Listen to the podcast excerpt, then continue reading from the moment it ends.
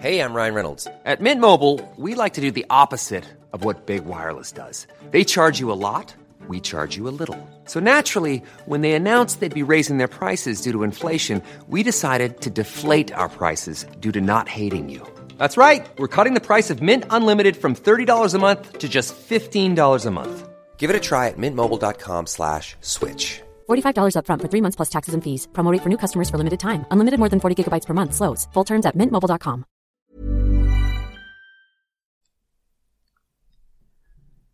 دالان پارسی اصطلاحیه که همه این سالها توسط کشورهای غربی برای ایران استفاده می شده. دالونی که یک دنیا رو به دنیای دیگه وصل می‌کنه. دالانی که وجودش رگ حیاتی سایر کشورهاست. دالانی به اسم ایران. آواز خانی در شب سرچشمه خورشید تو یارو دیارو عشق تو سرچشمه امید تو ای صبح فروردین من ای تکیه گاه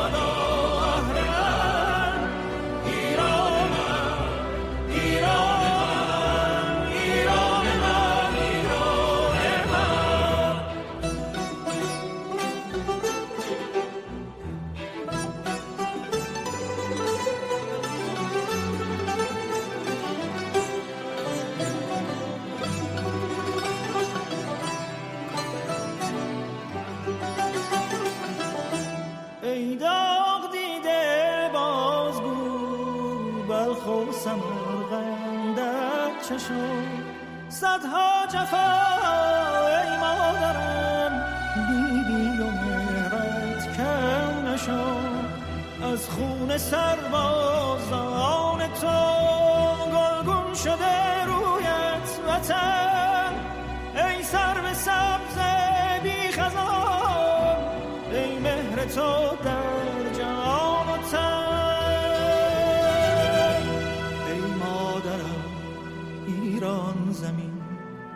آغاز تو پایان تو بر دشت من باران توی در چشم من تابان توی ایران من ایران من سلام امیدوارم که خوب باشید و پیشا پیش به خاطر صدای گرفته این دفعه ازتون معذرت می‌خوام. من هنوز درگیر کرونا و صدام خیلی خوب نیست اما خب دیگه بیشتر از اینم نمی‌تونستم. قسمت جدید رو عقب بندازم و از اینکه این قسمت رو با این صدای خشدار و Planning for your next trip? Elevate your travel style with Quince. Quince has all the jet setting essentials you'll want for your next getaway, like European linen, premium luggage options, buttery soft Italian leather bags, and so much more. And it's all priced at 50 to 80% less than similar brands. Plus, Quince only works with factories that use safe and ethical manufacturing practices. Pack your bags with high-quality essentials you'll be wearing for vacations to come with Quince. Go to quince.com slash trip for free shipping and 365-day returns. Hiring for your small business? If you're not looking for professionals on LinkedIn, you're looking in the wrong place. That's like looking for your car keys in a fish tank. LinkedIn helps you hire professionals you can't find anywhere else, even those who aren't actively searching for a new job but might be open to the perfect role. In a given month, over 70% of LinkedIn users don't even visit other leading job sites. So start looking in the right place. With LinkedIn, you can hire professionals like a professional. Post your free job on linkedin.com slash people today. ناراحت من گوش میدید خیلی ازتون ممنونم امیدوارم که شما هم در صحت و سلامت باشید و اگر هم درگیر این بیماری شدید به آسونی ازتون بگذره و سلامتی خودتون رو دوباره پیدا بکنید. چیزی که میشنوید قسمت 62 از پادکست پرچم سفیده که من احسان طریقتون رو با کمک دوستانم براتون آماده کردیم و الان شما اون رو میشنوید. این قسمت دوم از ماجرای ایران در جنگ جهانی دومه که میشنوید. بریم سراغ این قسمت که عنوانش هست ایران پل پیروزی.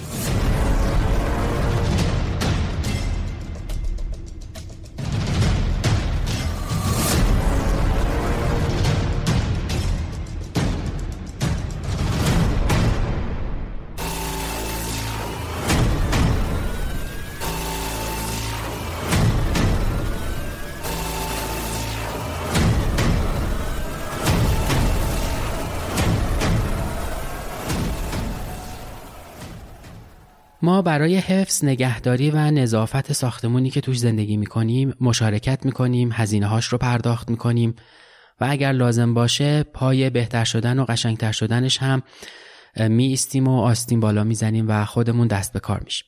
حالا فرض کنید که یکی از همسایه ها نخواد در پرداخت هزینه ها و کارهای مربوط به ساختمون مشارکت بکنه. علاوه بر اینکه بار مسئولیتش روی دوش بقیه میفته خودتون فکر کنید که بقیه اهالی چه ذهنیتی نسبت بهش پیدا می‌کنن شهر هم همینطوره. شهر جاییه که همه ما توش در کنار هم زندگی می‌کنیم و از امکاناتش بهره می‌بریم. فضای سبزش، معابرش، امکانات تفریحی، حمل و نقل عمومیش و خیلی چیزای دیگهش. تو شهر هم همه ما شهروندها یه جورایی مثل همسایه میمونیم و برای حفظ و نگهداشت و توسعه شهرمون باید مشارکت داشته باشیم و سهم خودمون رو از بخشی از هزینه های شهر بپردازیم. اسم این سهم عوارض پایدار شهریه که هر سال باید پرداخت بشه. راه های پرداختش هم خیلی آسونه. کافی اول هر سال یه سری به سامانه تهران من بزنید یا از طریق اسکن بارکد دو بودی روی قبوز عوارض سامانه پیامکی 137 5 تا 070 یا کد ستاره 137 مربع و بقیه درگاه های غیر حضوری اقدام به پرداخت این عوارض بکنیم که شهرمون خوب و سرحال و زیبا بمونه و هممون با هم در ساختنش مشارکت بکنیم.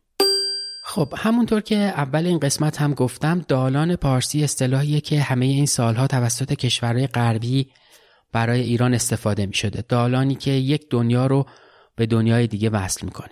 دالونی که وجودش رگ حیاتی سایر کشورهاست دالانی به اسم ایران دالان ایرانی یا دالان پارسی یا همون پرشین کوریدور به راههایی گفته میشه که برای انتقال کمک های تأمین شده از جانب کشورهای آمریکا و بریتانیا در طول جنگ جهانی دوم ازش استفاده می شده. بر اساس قانون وام و اجاره دولت ایالات متحده می‌تونسته به دولتهایی که با آلمان و متحدان اون در حال جنگ هستند محصولات تولید شده جنگی رو به عنوان وام به جای پول نقد بپردازه یا اینکه اون وسایل رو به اونها اجاره بده با استفاده از این مسیرها و راهها و از راه کشور ایران به جمهوری سوسیالیستی آذربایجان شوروی این وسایل و این تجهیزات حمل می شده. کشتی های آمریکایی و انگلیسی هم از طریق دماغه امید نیک به سمت خلیج فارس حرکت می کردن. دماغه امید نیک هم شبه جزیره صخره‌ای در جنوبی ترین قسمت قاره آفریقاست واقع در ساحل جنوبی آفریقای جنوبی. مشرف به اقیانوس اطلس که از اونجا کشتی ها حرکت می‌کردن و به سمت مقصدهاشون در حرکت بودن. یکی دیگه از راه های ارسال کمک به شوروی از مسیر پاسیفیک و مسیر اقیانوس منجمد شمالی بوده که به دلیل شرایط بد این مسیرها در زمستون عملا غیرقابل استفاده می شدن و به خاطر همین هم دالان ایرانی تبدیل به تنها راه قابل اطمینان و چهار فصل برای ارسال کمک های متفقین و به ویژه آمریکا به شوروی می شد. برای همین هم بود که کمک رسانی به شوروی برای مقابله با آلمان نازی در جنگ جهانی دوم بهانه اصلی برای اشغال ایران در شهریور 1320 بود از حدود 17 میلیون تن محموله ارسال شده از سمت آمریکا به شوروی حدود 7.9 میلیون تن از طریق ایران جابجا شده بود. این به این معنیه که 45 درصد از کل کمک آمریکا به شوروی از طریق دالان ایرانی اتفاق افتاد. بیشتر کمک های ارسالی هم با استفاده از راه آهن ایران ارسال می شد اما بخشهایی از کمک ها هم از طریق زمینی و هوایی انجام می شد. همونطور که می‌دونیم و در پرونده اولم تعریف کردم وقتی جنگ آلمان و روسیه با نام عملیات بارباروسا شروع شد در اوایل جنگ پیشرفت آلمان در خاک روسیه خیلی زیاد بود و انگلیس و آمریکا تصمیم گرفتن که به روسیه کمک بکنن. تنها راهی هم که وجود داشت و می‌تونستن اسلحه به روسا برسونن ایران بود و برای همین هم به ایران حمله کردن. و همین امر هم باعث شکست آلمان ها در طول جنگ جهانی دوم شد. برای همین به ایران لقب پل پیروزی هم دادن. اگر ایران نبود شاید سرنوشت جنگ به نفع آلمان ها حتی ورق می‌خورد. برای پیاده کردن این فکر مقدماتی لازم بود. برای همین از اوایل تیر ماه 1320 بهانه جویی ها شروع شد. روز نهم تیر ماه خبرگزاری آزاد فرانسه خبری منتشر کرد مبنی بر اینکه دولت شوروی به ایران با سوء نگاه می‌کنه و این کشور رو یک مرکز برای حمله به شوروی می‌دونه. در همین روز هم بود که سفیر تازه شوروی به اسم آندریس میرنوف با یه سری تعلیمات و یه سری در واقع عملیات جدید وارد تهران شد و با نخست وزیر و وکیل وزارت امور خارجه ملاقات کرد و از اقدام ایران در مورد اعلام بیطرفی در جنگ آلمان و شوروی اظهار تشکر هم کرد و بلافاصله خبر خبرگزاری فرانسه آزاد رو مبنی بر تیره بودن روابط ایران و شوروی تکذیب کرد. اما با همه اینها اون خبر کار خودش رو کرد. بعضی از روزنامه های خارجی روش و رفتار رضاشاه رو در ایران مورد انتقاد قرار می‌دادن اون موقع و در ملاقاتی که در همون روزها بین علی منصور نخست وزیر و سر ریدر بولارد وزیر مختار انگلستان صورت گرفت بولارد اشغال نظامی ایران رو تکذیب کرد و بیطرفی ایران رو محترم شمرد. اما روز 28 تیر ماه بولارد وزیر مختار انگلیس و اسمیرنوف سفیر شوروی یه نامه مشترک به دولت ایران فرستادند و از حضور اتباع آلمانی در ایران ابراز نگرانی کردند. همزمان با تسلیم این نامه سفیر ایران در مسکو و وزیر مختار ایران در لندن به وزارت امور خارجه اون کشور احضار شدن و بهشون تاکید کردند که اتباع آلمانی مقیم ایران هرچه زودتر باید اخراج بشن. دولت ایران به نامه پاسخ داد و گفتش که رفتار اتباع بیگانه در ایران تحت مراقبت کامله و هیچ گونه اقدامی از طرف اونها علیه همسایه هامون اتفاق نخواهد افتاد.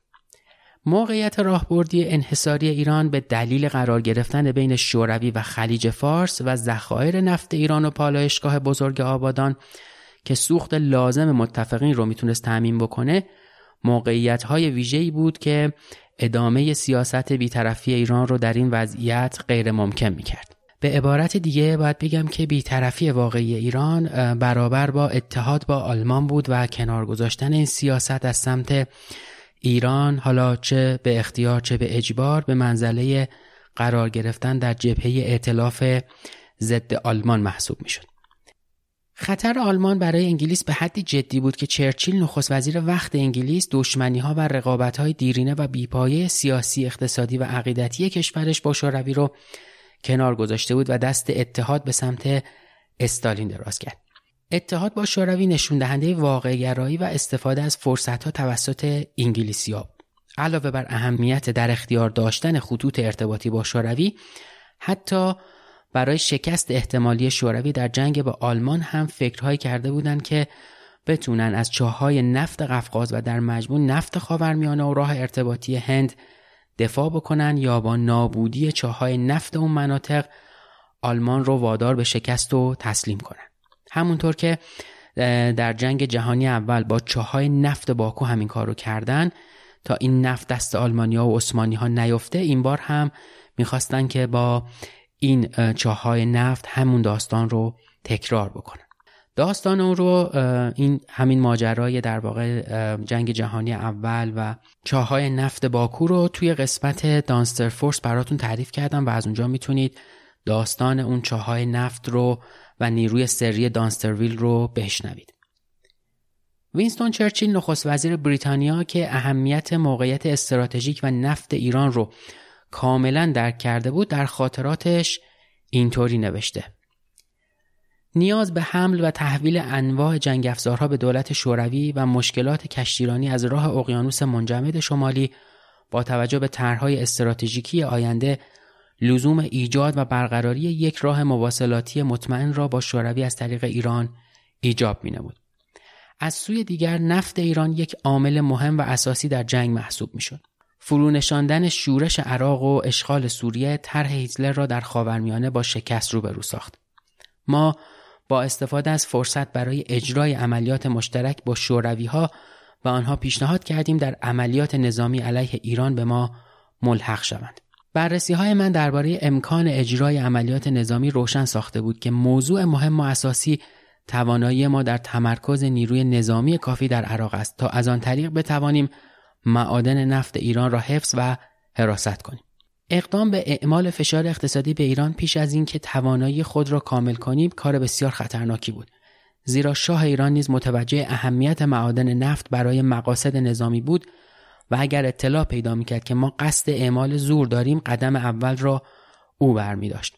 گزارش هایی که مورد تایید قرار گرفته بود حکایت می‌کرد که ایران در مرزهای عراق و روسیه و در ناحیه معادن نفت خود نیروی نظامی متمرکز کرده است و حتی اگر روسها در جنوب دچار شکست شوند ما باید برای اشغال معادن نفت ایران آمادگی داشتیم اگرچه یکی از اهداف و شاید در اون مرحله مهمترین هدف متفقین در هجوم به ایران در شهریور 1320 تسلط به راه های ایران برای رسوندن مهمات جنگی به روسیه بود ولی این موضوع از اهمیت نفت ایران کم نمی‌کنه.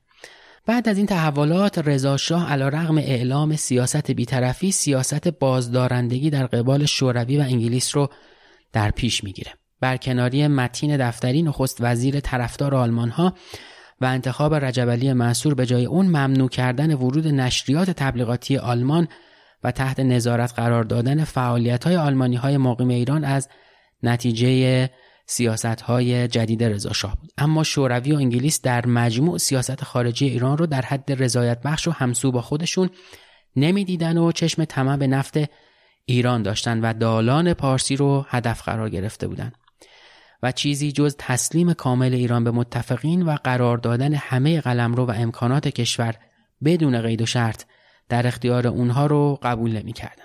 همه اینها به خاطر این بود که ایران هیچ نیروی بازدارنده نداشت یعنی هیچ برگ برنده ای چه از لحاظ سیاسی و چه از لحاظ نظامی نداشت و خاک ایران مثل یک خونه بیدر و پیکر برای همه امکان رفت آمد رو فراهم کرده بود. پس دولت انگلستان در راستای این اتفاقات و رسیدن به خواستش به جنرال ویول فرماندهی نظامی هندوستان دستور داد برای حمله به ایران نیروهای نظامی خودش رو به عراق منتقل بکنه و اون هم ظرف یک هفته برنامه کار خودش رو به سرانجام رسید و لشکر نهم هندی رو برای تجاوز به ایران به بصره فرستاد. از سمت دیگه اروین اتل افسر اس اس که سفیر آلمان در ایران هم بود به شاه فشار می آورد که ایران از مواضع بیطرفی خودش کوتاه نیاد و حتی یک پیام شخصی از جانب هیتلر به رضا شاه هم رسوند که در اون گفته می‌شد دولت آلمان اطمینان دارد که تا دوران کوتاه خطر یعنی درگیری آلمان و شوروی سپری شود شاه با استفاده از همه امکانات موجود در برابر اقدامات انگلیس که ویرانی های جنگ را به خاک ایران خواهد کشاند مقاومت خواهد کرد دولت بریتانیا قبل از اینکه به دالان پارسی چشم بدوزه کشورهای عراق و سوریه رو اشغال کرده بود و پایگاه و نیروهای کافی در این مناطق داشت و اونجا مستقر شده بودند. اطراف چاهای نفت این کشورها هم اردوگاه زده بود و از ایده چرچیل درباره مالکیت حداکثری چاهای نفت پیروی می‌کرد و برای همین هم اشغال جنوب ایران به مراتب براش مهمتر از شمال ایران بود. از راه بغداد و بصره و از راه غرب و جنوب اونها وارد ایران شدند.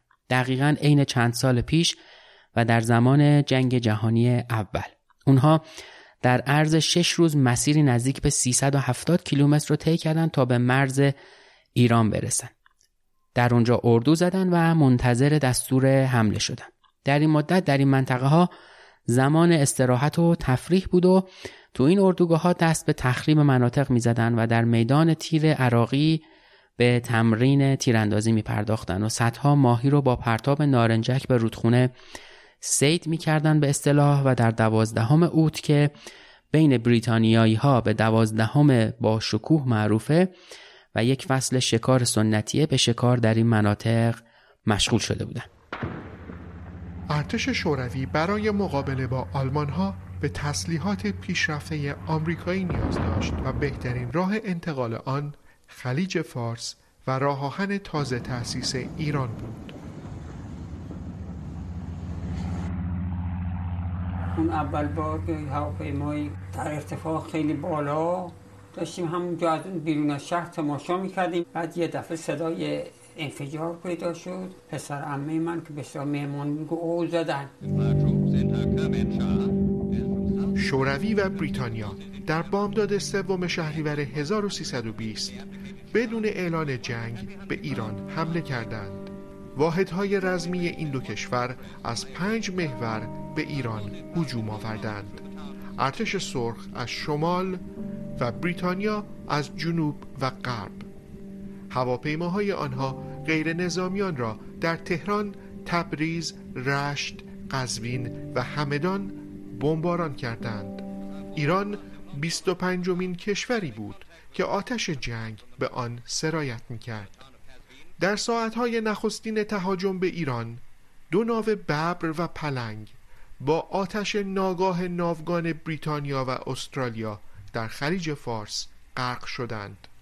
به جز چند مقاومت پراکنده در مناطقی مانند مرز جلفا و خوزستان سربازان متفقین بدون مقاومت چندانی وارد ایران شدند و نقاط مهمی مانند پالایشگاه نفت آبادان را اشغال کردند.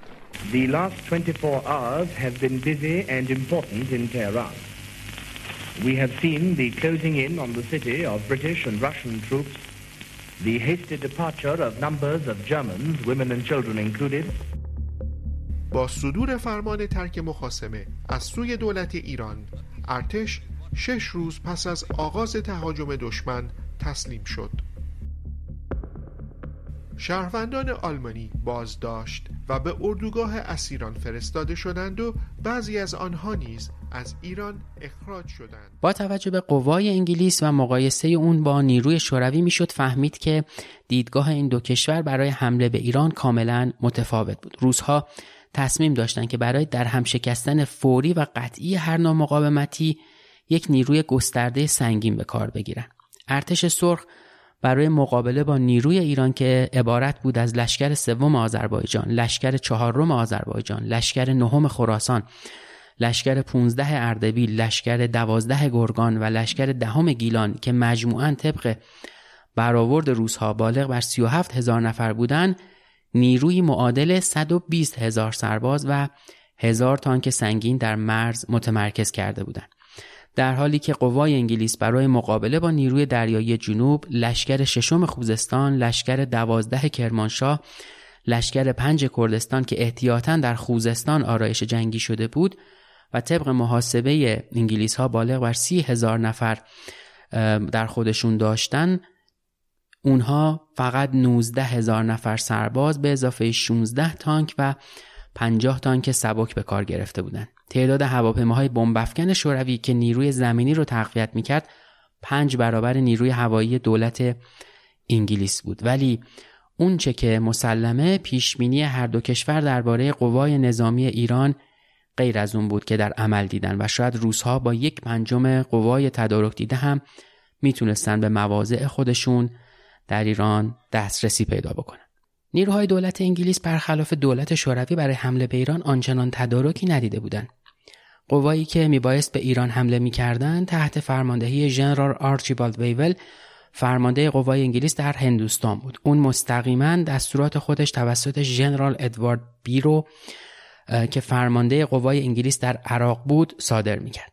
دولت انگلیس قوایی که برای حمله به ایران تدارک دیده بود عبارت بودش از لشکر دهم هندی، لشکر هشتم هندی، تیپ دوم زرهی هندی، تیپ نهم زرهی، تیپ 21 هندی، تیپ 18 هندی، تیپ 24 هندی و تیپ 25 و نیروی دریایی. انگلیسی ها از توانایی نظامی ایران آگاه بودن و خود اونها مانع از رسیدن اسلحه و تجهیزات نظامی به ایران شده بودند. ایران چندین جلسه برای خرید اسلحه از آمریکا گذاشته بود اما با مذاکراتی که بریتانیا با آمریکا انجام داده بود از اونا خواسته بود تا به ایران اسلحه نفروشند و ایران رو در ضعیفترین حالت ممکن نگه دارند تا با کمترین مقاومت در خاک ایران از جانب ایرانی ها مواجه بشن. حجوم متفقین به مرزهای ایران ساعت چهار بامداد روز سوم شهریور شروع شد.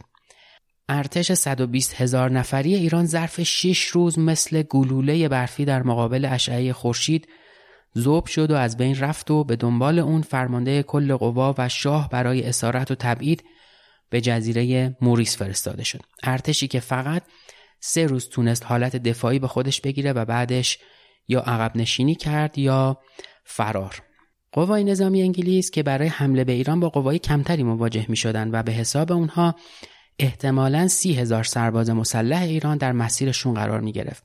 برای همین برای برخورد با قوای ایران 19 هزار سرباز و 50 تانک سبک کافی بود. انگلیسیا معتقد بودند چون نیروهای اونها تعلیم گرفته و مانور دیده بودند پس در جنگ چابکی قرار بود شرکت بکنن و هر کدوم می‌تونستن در مقابل چند سرباز ایرانی استقامت بکنن و واقعا این تاکتیک نظامی اونها درست و حساب شده هم در اومد. به این ترتیب طبعا برتری دشمن چه از لحاظ نفرات و سلاحهای مختلف و آمادگی فرصت مطالعه رو از فرمانده های ایرانی گرفته بود. به طوری که بعضی فرمانده ها اونچنان دستپاچه و حیران شده بودن که فقط فکر جون خودشون و خانوادهشون بودن. همونطور هم که گفتم قوای ایران هم اونچنان مجهز نبود. اونچه که ارتش ایران فراهم کرده بود همه رو در دو لشکر تمرکز داد و دو لشکر قوی و بزرگ که می‌تونست چند روز اشغال تهران رو به تأخیر بندازه. قالب لشکرها هم فاقد تحرک بودن و اساسا فقط اسم لشکر رو یدک میکشیدن. ولی غالبا نفرات اونها از یک تیپ هم کمتر بود. ارتش بریتانیا از دو جبهه حمله خودش به ایران رو مدیریت کرد. یکی از راه خانقین وارد ایران شد و خانقین یا خانقی از شهرهای پرجمعیت استان دیاله در عراق در نزدیکی مرز ایران از سمت غرب که اکثریت مردمش هم کرد هستند. بریتانیا از راه خانقین وارد کرمانشاه و همدان و بعدش قزوین شد و از جبهه دوم وارد خوزستان شد و عملیات دریایی از بندر شاهپور اتفاق افتاد. بندر شاهپور رو هم امروز به اسم بندر امام خمینی می‌شناسیم. در زمان حمله نیروی دریایی انگلیس به این بندر هم هشت فروند کشتی پهلو گرفته بود اونجا و که اونها هم به اشغال نیروهای انگلیسی در اومدن ارتش روسیه هم از سه جهت و از سه جبهه وارد خاک ایران شد. یکی از سمت جلفا بود که توی قسمت قبل داستان اون سه مرزدار رودخونه عرس رو براتون تعریف کردم. سربازهای روسی از این مسیر و بعد از کشتن اون سه ژاندارم راه اشغال تبریز رو پیش گرفتن. از جبهه دوم هم وارد آستارا و بندر انزلی شدن و از اونجا راهی رشت شدن. جبهه سوم هم ناحیه شمال شرقی مرزهای ایران بود جایی که خراسان قرار داره. تو این حملات شهرهای تبریز و انزلی و رشت و مشهد اشغال شد نیروهای دریایی و هوایی شوروی به عنوان نیروی کمکی پیاده نظام شوروی رو حمایت می‌کرد و مواضع ایران در کرانه خزر رو بمباران هوایی می‌کردند و شهرهایی مثل قزوین و مشهد و همدان و رشت هم زیر بمباران هوایی شوروی آسیبهای جدی دیدند. در آخر نیروهای دو کشور در قزوین به هم رسیدن و اونجا هم هدفشون فقط اشغال تهران بود. هدف اولیه بریتانیا دستیابی به مواضع نفتخیز ایران بود و بعد از اون تصمیم داشت تا خطوط ارتباطی ایران رو در کنترل خودش بگیره. لحظات اولیه حمله سفیر کبیر شوروی و وزیر مختار انگلیس در منزل علی منصور نخست وزیر وقت حضور پیدا کردند و طی یک یادداشت حمله قوای خودشون به کشور ایران ابلاغ کردند.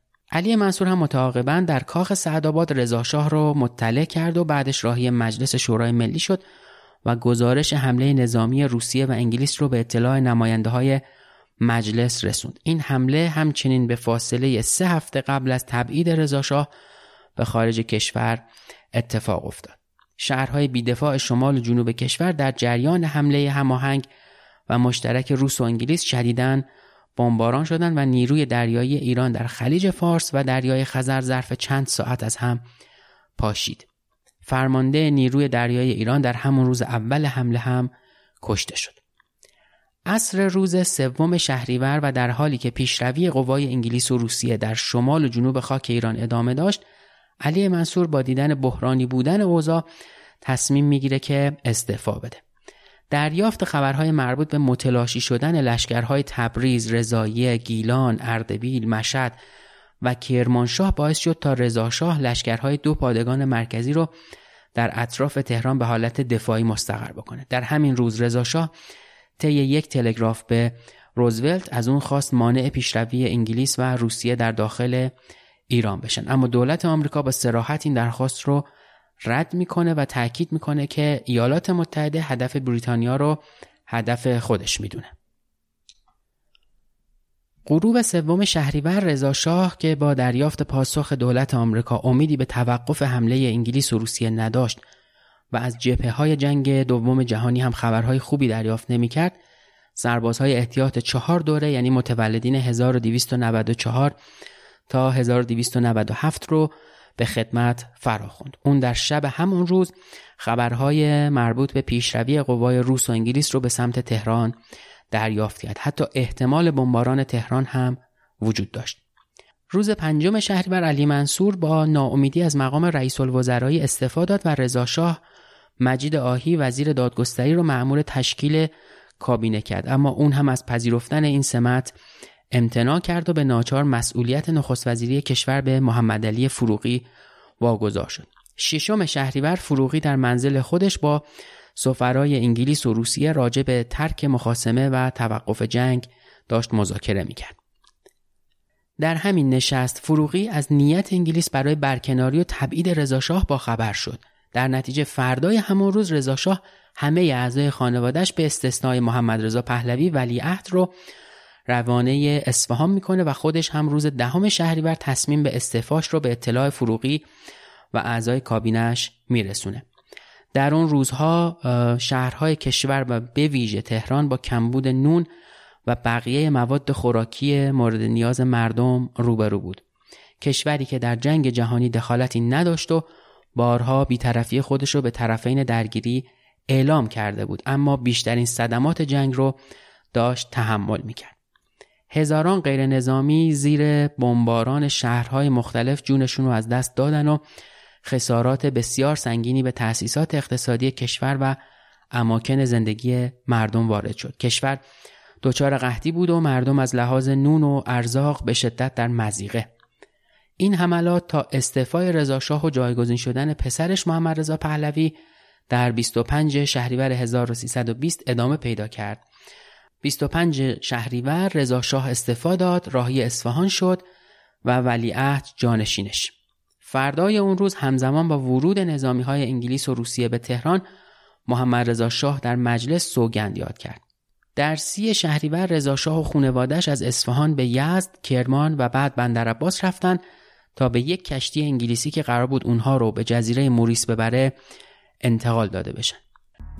همزمان تماس های دیپلماتیک در تهران برای تعیین آینده حکومت ایران شدت گرفته بود. I believe that this dispatch will be the first intimation you've received in Britain that events in Iran have suddenly come to a head and that the Shah of Persia has abdicated. با رایزنی های محمد علی فروغی در نهایت متفقین پذیرفتند با کنارگیری رضاشاه از قدرت به نفع ولیعهدش موافقت کنند. محمد رضاشاه به سلطنت رسید و رضاشاه به تبعید فرستاده شد. رضاشاه از عملا روزی که میاد سر کار با انگلیس ها در میفته. و من فکر انگلیس نفرت داشت از رضاشاه به خاطر همین سیاست هایی که رضاشاه اتخاذ کرده بود و به خاطر مسئله آلمان. مزید بر علت شده بود. ایران اشغال شده پل پیروزی متفقین در جنگ جهانی دوم بود. راه آهن ایران وسیله ای شد تا تسلیحات پیشرفته به شوروی فرستاده شود تا آلمان در جبهه شرقی شکست بخورد. مردم ایران در سالهای جنگ با کمبود ارزاق قحطی و هرج و مرج مواجه شدند. ولی از دهها هزار پناهجوی لهستانی در خاک خود پذیرایی کردند. دو سال پس از اشغال ایران میزبان مهمانان ناخوانده دیگری بود. سران متفقین در خفا و بدون اطلاع دولت ایران به تهران آمدند تا برای یک سر کردن کار هیتلر نقشه بکشند. در کنفرانس تهران سران متفقین به خواسته فرانکلین روزولت رئیس جمهوری آمریکا بر استقلال و تمامیت ارزی ایران تاکید کردند. دستاوردی مهم برای میزبانی که سر میز مذاکره حضور نداشت. همه این اتفاقا از سوم شهریور تا 26 شهریور اتفاق افتاد. چیزی نزدیک به سه هفته. حوادث شهریور 1320 ضربه هولناکی بر ثبات اقتصادی و معیشتی و اجتماعی و سیاسی ایران وارد کرد. همین سلسله اتفاقات باعث شکلگیری تاریخی شد که ما امروز در اون داریم زندگی می‌کنیم. ایرانی که به سختی از جنگ جهانی اول رهایی پیدا کرده بود. این بار هم درگیر جنگ جهانی دوم شد. اون هم ناخواسته. و اون هم به خاطر اینکه ایران در طول تاریخ سرزمینی غیر قابل حذف بوده. ایران چه از لحاظ جغرافیایی چه از لحاظ سیاسی و چه از لحاظ انرژی و جمعیت همیشه در معادلات جهانی نقش تاثیرگذاری داشته. تأثیری که اهالی این خاک همیشه اون رو شاید خودشون دست کم گرفتن و دشمنانشون همیشه به اون واقف بودن.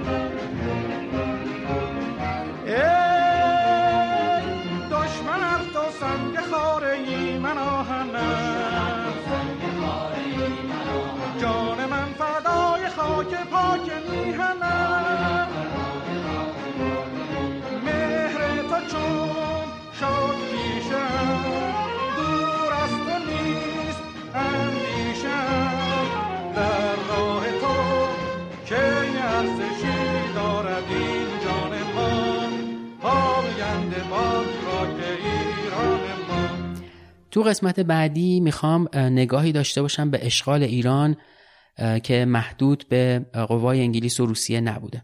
بعد از ورود آمریکا به جنگ عدهای از نظامی های این کشور هم وارد ایران میشن و به کنفرانس تهران و عواقب اون بیشتر می‌پردازیم. چیزی که شنیدید قسمت 62 از پادکست پرچم سفید بود که بازم عذرخواهی می‌کنم به خاطر صدای گرفتم و اینکه تازه بیماری کرونا تقریبا رفته. هنوزم کامل نه. ولی دیگه نمی‌شد که خیلی هم بیشتر از این اپیزود رو به تاخیر بندازیم. خیلی ممنون که گوش کردید. خیلی ممنون از حمایت های مالیتون از پادکست پرچم سفید روی پلتفرم هامی باش. از اینکه اینستاگراممون رو دنبال می‌کنید از اینکه به وبسایت پرچم سفید سر می‌زنید. خیلی ازتون متشکرم و امیدوارم که قبل از پایان سال با قسمت بعدی دوباره برگردیم. چیزی که شنیدید قسمت دیگه ای از پادکست پرچم سفید بود. پادکست پرچم سفید درباره یکی از تاریکترین اتفاقهایی که در تاریخ بشر رخ داده و میلیون ها آواره کشته و زخمی از خودش به جا گذاشته. موضوعی به نام جنگ.